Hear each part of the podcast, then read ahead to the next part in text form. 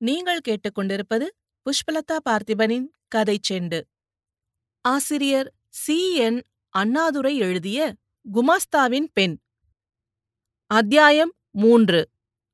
சோமுவின் மீது எனக்கு வளர்ந்து வந்த காதல் என் மனதில் ஆழமாக பதிய ஆரம்பித்துவிட்டது சில சமயங்களில் அவருடைய தரிசனத்திற்காக நான் ஏங்கி தவிப்பதுண்டு.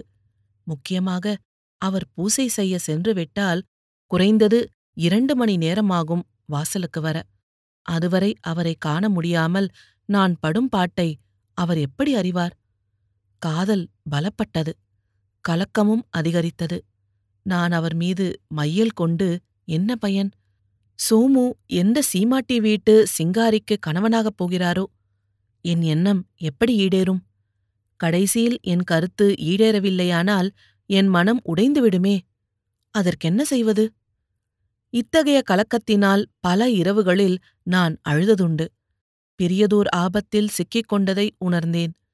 சோமுவின் மனநிலையோ எனக்கு தெரியாது. தெரிந்து கொள்ள மார்க்கமும் இல்லை. அவர் தமது பக்தியை காட்டிக்கொள்ள கட்டுக்கட்டாக விபூதி பூசிக்கொண்டு காலனா அளவுள்ள சந்தன பொட்டிட்டுக் கொண்டிருந்தார். என் விஷயமாக அவர் என்ன கருத்து கொண்டிருக்கிறார் என்பதைக் காட்ட ஒரு அடையாளம் தென்படவில்லை. பல வஸ்துக்களை அவர் பார்ப்பது போல் என்னை பார்த்தாரே தவிர அவருடைய பார்வையிலே தனி விசேஷம் இருக்கவில்லை. கண்ணால் பேசியிருக்கலாம். மனமிருந்தால். அவரே பக்தர்களின் பாடலைக் கேட்டு கேட்டு மௌனமாக இருக்கும் பழக்கம் கொண்ட தேவனைப் போல் என் கண்களின் வேண்டுகோளைக் கண்டும் அசையாத உள்ளங்கொண்டவராக இருந்தார். நான் அப்படி ஒன்றும் அழகற்றவளும் அல்ல. என் மனக்குறையை தீர்க்க யார் முன்வருவார்கள்? ஒரு சமயம் எனது ஆழ்ந்த இருதயபூர்வமான காதல் சோமுவுக்கு தெரிய நேரிட்டால் என்னை மகிழ்விக்க இசைவாரோ? ஆனால் எப்படி அவரிடம் என் காதலை தெரிவிப்பது? மிக சாந்த குணசீலராகிய சோமு என்னை பற்றி தவறாக கருதிவிட்டால் என்ன செய்வது? வீட்டிலே அம்மா அப்பாதான் என்ன சொல்ல மாட்டார்கள்? ஊராரும் ஏசுவார்களோ? நான் என்ன செய்வேன்? சோமுவை மறந்துவிடவும் முடியவில்லை. மனநிலையை அவருக்கு தெரிவிக்க மார்க்கமும் தோன்றவில்லை. நான் தத்தளித்தேன். சாந்தாவுக்கு இவைகளை நான் கூறவில்லை. ஆனால் பெருமூச்சும் கண் அடிக்கடி எதிர்வீட்டின் மீது ஏக்கத்தோடு செல்வதும் இரவில் என் தலையணை நனைந்து போவதும் என் மனதில் இருந்த எண்ணங்களை சாந்தாவுக்கு தெரிவித்துவிட்டன. அவளோ சிறு பெண். அவளால் என்ன செய்ய முடியும்? சாந்தா எப்போதாவது சோமுவிடமிருந்து புத்தகம் வாங்கிக் கொண்டு வருவாள். புராண கதைகளே சோமு தருவார். ஒரு நாள் எனக்கோர் யுக்தி தோன்றிற்று. கண்ணபிரான் மீது காதல் கொண்ட ருக்மணியின் மனோநிலை வர்ணிக்கப்பட்டிருந்த பாகத்தை சோமு தந்தனுப்பிய பாரதத்தில் நான் பென்சிலால் கோடிட்டு அனுப்பினேன். அப்போது என் நெஞ்சம் துடித்ததை என்னென்பேன் அவர் அதனை கவனிப்பாரா? கவனித்தாலும் விஷயம் இன்னதென்று புரிந்து கொள்வாரா? துஷ்ட சிரிக்கி என்று என் மீது சீருவாரா அலமுவிடம் காட்டிவிடுவாரோ அப்பாவிடம் உன் மகளின் யோகியதை பார் என்று கூறுவாரோ? என்ன நடக்குமோ என்று பயமாகவே இருந்தது. நான் கோடிட்டு அனுப்பிய பாகத்தில் ஆபாசமான வார்த்தைகள் ஏதும் இல்லை. கண்ணன் மீது நான் கொண்டுள்ள காதலின் ஆழம் கடல் ஆழத்தை விட பெரியது. அவரே என் ஆவி. அவரின்றி நான் வாழேன். ஆனால் அந்தோ என் மனநிலை அவருக்கு தெரியுமோ? தெரிய வந்தால் அவர் என் காதலை ஏற்றுக்கொள்வாரோ? ஏளனஞ் செய்வாரோ? என் செய்தியை அவரிடம் கூற யார் இருக்கிறார்கள்? இரவு காலங்களில் என்னை வாட்டி வதைக்கும் நிலவே கனல் போல் வீசி கருத்தைக் கெடுக்கும் காற்றே. பொறாமை மூழும்படி உன் சந்தோஷத்தைப் பற்றி கெஞ்சிக் கொண்டிருக்கும் கிளியே கூவும் குயிலே ஆடும் மயிலே. தாமரை பூத்த குளத்திலே தாண்டவ நடை நடக்கும் அன்னமே. யார் போய் கூற முன்வருவீர்கள் இதுதான் நான் கோடிட்ட பாகம். சாந்தா குறும்புத்தனமாக ஒரு வேலை செய்துவிட்டாள் என்பது எனக்கு பிறகே தெரிய வந்தது. கண்ணபிரான் என்பதை அடித்துவிட்டு சோமு என்று அவள் எழுதிவிட்டு பிறகு புத்தகத்தை சோமுவிடம் கொடுத்தாளாம். கொடுக்கும்போது இந்த புத்தகம் ரொம்ப நன்றாக இருந்ததாம். அக்கா படித்துவிட்டு முக்கியமான இடத்திலே கோடு போட்டிருக்கிறாள் என்றும் சொன்னாளாம். சோமு புன்னகையுடன் சாந்தா நல்ல புத்திசாலி அல்லவா? பரம சாது பகவத்கடாட்சம் அவளுக்கு கிடைக்கும். புண்ணிய கதைகளை படிப்பதிலே அவளுக்கு விருப்பமிருப்பதால் அவள் நல்ல குணவதியாக விளங்குவாள் என்று கூறினாராம். புத்தகத்தை புரட்டி பார்த்தாராடி? என்று நான் ஆவலுடன் கேட்டேன். புத்தகத்தை பார்த்துவிட்டு விஷயம் தெரிந்து கொண்டு சோமு தன் சம்மதத்தை கூறி அனுப்பினார் என்று பேரை நான் எண்ணிக்கொண்டேன் புத்தகத்தை பிரித்து பார்க்கவில்லையே அக்கா என்று சாந்தா சோகத்துடன் கூறிவிட்டு நான் வந்துவிட்ட பிறகு நிச்சயம் பார்த்திருப்பார் என்று என்னை தேற்றினாள். சாந்தா தேற்றிவிடக்கூடிய நோயா எனக்கு. என் மருந்து எதிர்வீட்டில்.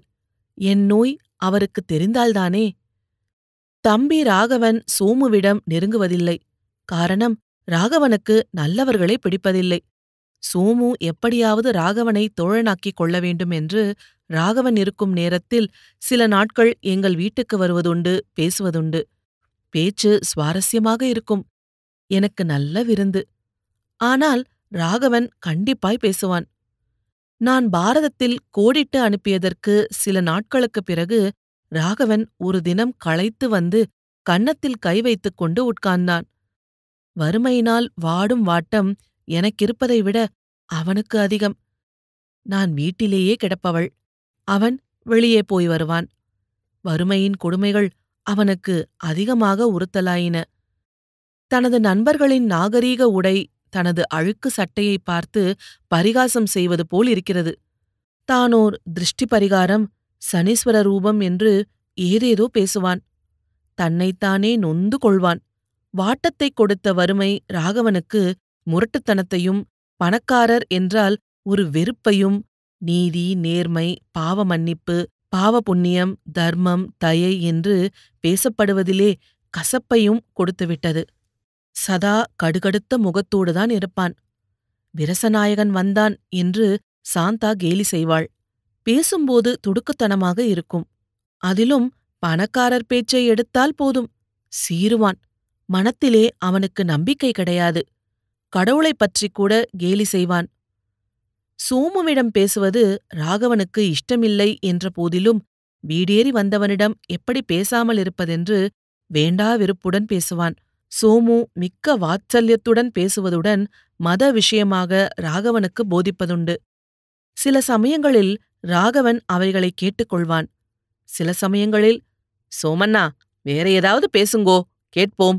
இந்த இழவு பேச்சு வேண்டாம் என்று கூறிவிடுவான். சிவசிவா ராகவா அப்படி சொல்லாதே அபச்சாரம் என்பார் சோமு. அபச்சாரமாவது கிரகச்சாரமாவது என்று ராகவன் முரட்டுத்தனமாக கூறிவிட்டு வெளியே போய்விடுவான். அப்பா அம்மா ராகவனிடம் கோபித்துக் கொள்வார்கள். வைவார்கள். நான் மட்டும் கோபிப்பதில்லை. ராகவன் முரட்டுத்தன முடையவனாவதற்கும் வெறுத்து பேசுவதற்கும் காரணம் வறுமையின் கொடுமைதான் என்பது எனக்குத் தெரியும். சிற்சில சமயங்களில் ராகவன் தன் மனதைத் திறந்து காட்டுவது போல் என்னிடம் பேசுவான்.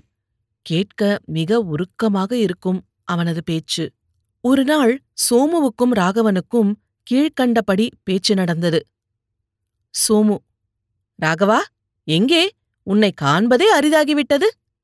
ராகவன் கழுதை கேட்டால் குட்டிச்சுவற்றிலேதானே சாக்கடைக்குப் போக்கிடமேது வேலை ஏதாவது கிடைக்குமோ என்று தேடி அலைந்தேன். சோமு கிடைத்ததோ? ராகவன் நன்றாக கிடைத்தது. டேமிட் இடியட் என்ற அர்ச்சனை. வேலையாவது கிடைப்பதாவது. புலிப்பாலில் குதிரை கொம்பை தேய்த்து அந்த திலகத்தை நெற்றியிலே வைத்துக் கொண்டு வந்தால் கிடைக்குமாம்.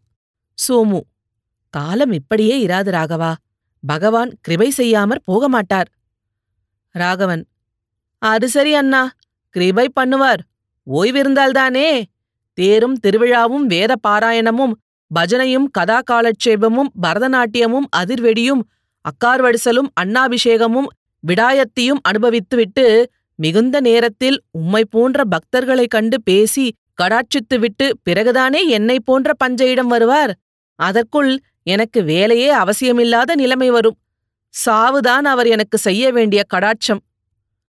சோமு மனம் வெறுத்து பேசாதே ராகவா இது ஒரு கஷ்டமா? சாட்சாத் ஸ்ரீராமரே காடு சுற்றினார். கஷ்டமும் சுகமும் இரவும் பகலும் போல மாறி மாறித்தான் வரும். இதற்காக பகவத் நிந்தனை செய்வதா? ராகவன் நானா நிந்திக்கிறேன். என்ன அண்ணா உம்மை பெரிய வேதாந்தி என்று கூறுகிறீர்களே. நான் பேசுகிறேன் நான் ஏசுகிறேன் என்று சொல்லலாகுமா? நான் ஏது நீர் ஏது? எல்லாம் அவன் மயம். எல்லாம் அவன் செயல். உன்னை லட்சாதிபதியாக வைத்திருப்பது அவன் செயல். என்னை பிச்சாதிகாரியாக வைத்திருப்பதும் அவன் செயல். மிக நல்லவன் அவன். சோமு ராகவா நீ நாத்திகம் பேசுகிறாய். நாக்க கூசவில்லையா? ராகவன் இதற்குப் பெயர் நாஸ்திகமா? எனக்கு தெரியாது. அவனின்றி ஓரணுவும் அசையாது. எனது நாக்கின் அசைவும் அவனது செயல்தான். சோமு. பிராமண குலத்தில் உதித்து இப்படி பகவத் வேஷியாவதா? ராகவன். பூர்வ கர்ம பலன். சோமு. நீ வக்கீல் போல பேசுகிறாய். நீ மட்டும் வக்கீல் வேலைக்கு படித்திருந்தால்? ராகவன். கிழிந்த கருப்பு சட்டையுடன் வெளியே கிளம்பியிருப்பேன். வேறென்ன நடந்திருக்கும்? சோமு. நீ சத் விஷயங்களை படிக்க வேண்டும். ராகவன் அருமையான புத்தகத்தை படித்துக் கொண்டே இருக்கிறேன். உலகத்தை விட உன்னதமான புத்தகம் இருக்கிறதா அண்ணா? அதை நான் படித்துக் கொண்டிருக்கிறேன். இந்த சம்பாஷணைக்குப் பிறகு சோமு மௌனமாக இருந்துவிட்டு போய்விட்டார். நான் ராகவனை திட்டினேன்.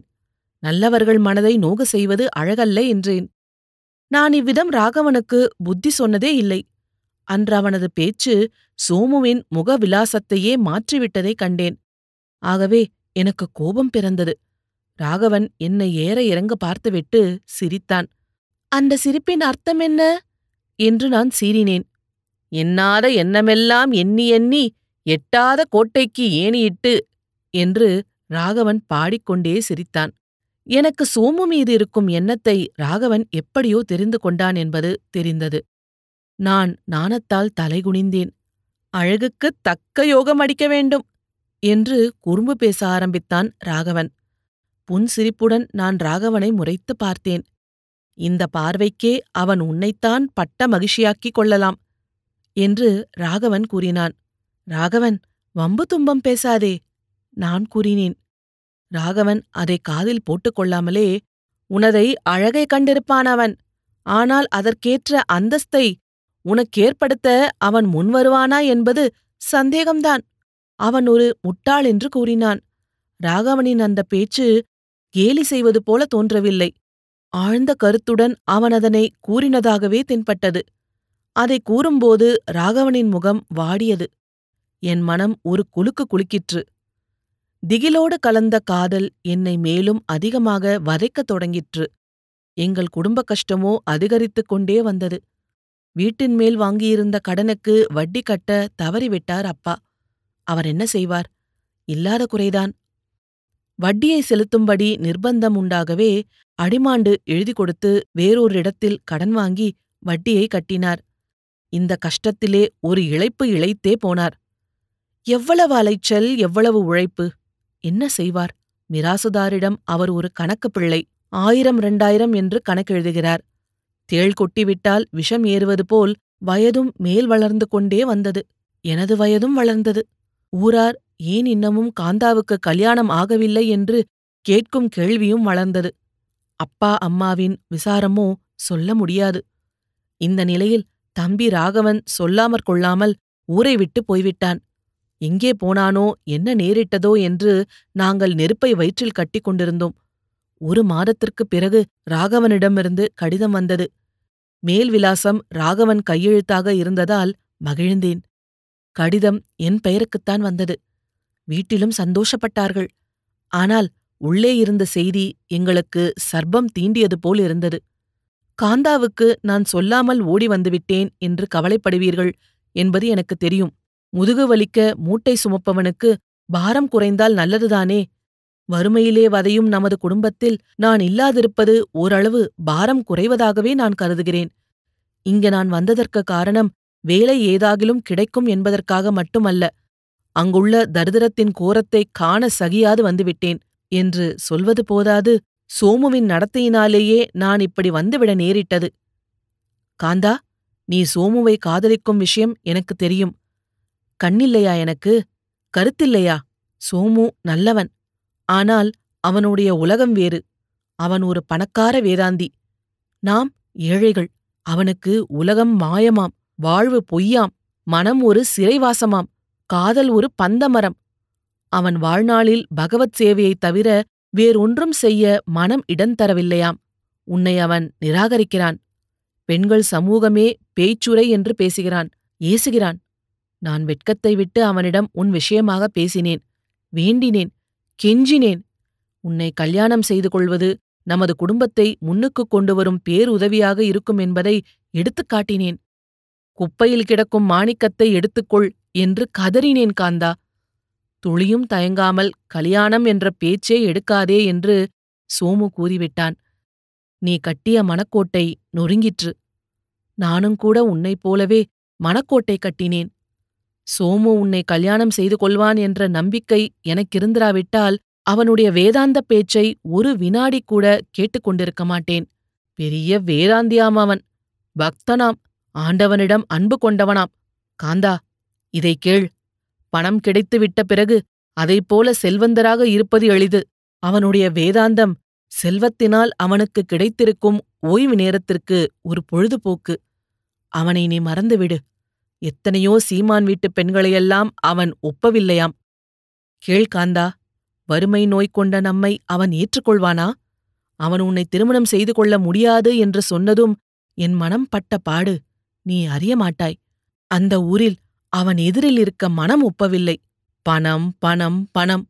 அதைத் தவிர உலகம் வேறு எதையும் உள்ளன்போடு பூசிக்க காணோம். அது கிடைத்தால் ஊர் திரும்புகிறேன். அந்த சோமு பேசும் வேதாந்தத்தை விட வண்டி வண்டியாக அப்போது என்னால் பேச முடியும். அந்த காலம் வரட்டும். பார்த்துக் கொள்வோம். நீ சோமுவை மறந்துவிடு. உன் கதி என்னாகுமோ நான் அறியேன். அறிந்துதான் என்ன செய்ய முடியும்? அப்பாவும் அம்மாவும் கோபித்து வைத்தால் நீ குறுக்கிட்டு தடுக்காதே. அவர்களுடைய விசாரம் என்னை திட்டுவதனாலாவது கொஞ்சம் குறையட்டும். இப்படிக்கு உன் தம்பி ராகவன். இத்துடன் ஆசிரியர் சி. என். அண்ணாதுரை எழுதிய குமாஸ்தாவின் பெண் அத்தியாயம் ஒன்று முடிவடைகிறது. இதுபோல பல சுவாரஸ்யமான கதைகளைக் கேட்க கதை செண்டு சேனல்ல மறக்காம லைக் பண்ணுங்க கமெண்ட் பண்ணுங்க ஷேர் பண்ணுங்க சப்ஸ்கிரைப் பண்ணுங்க. நன்றி.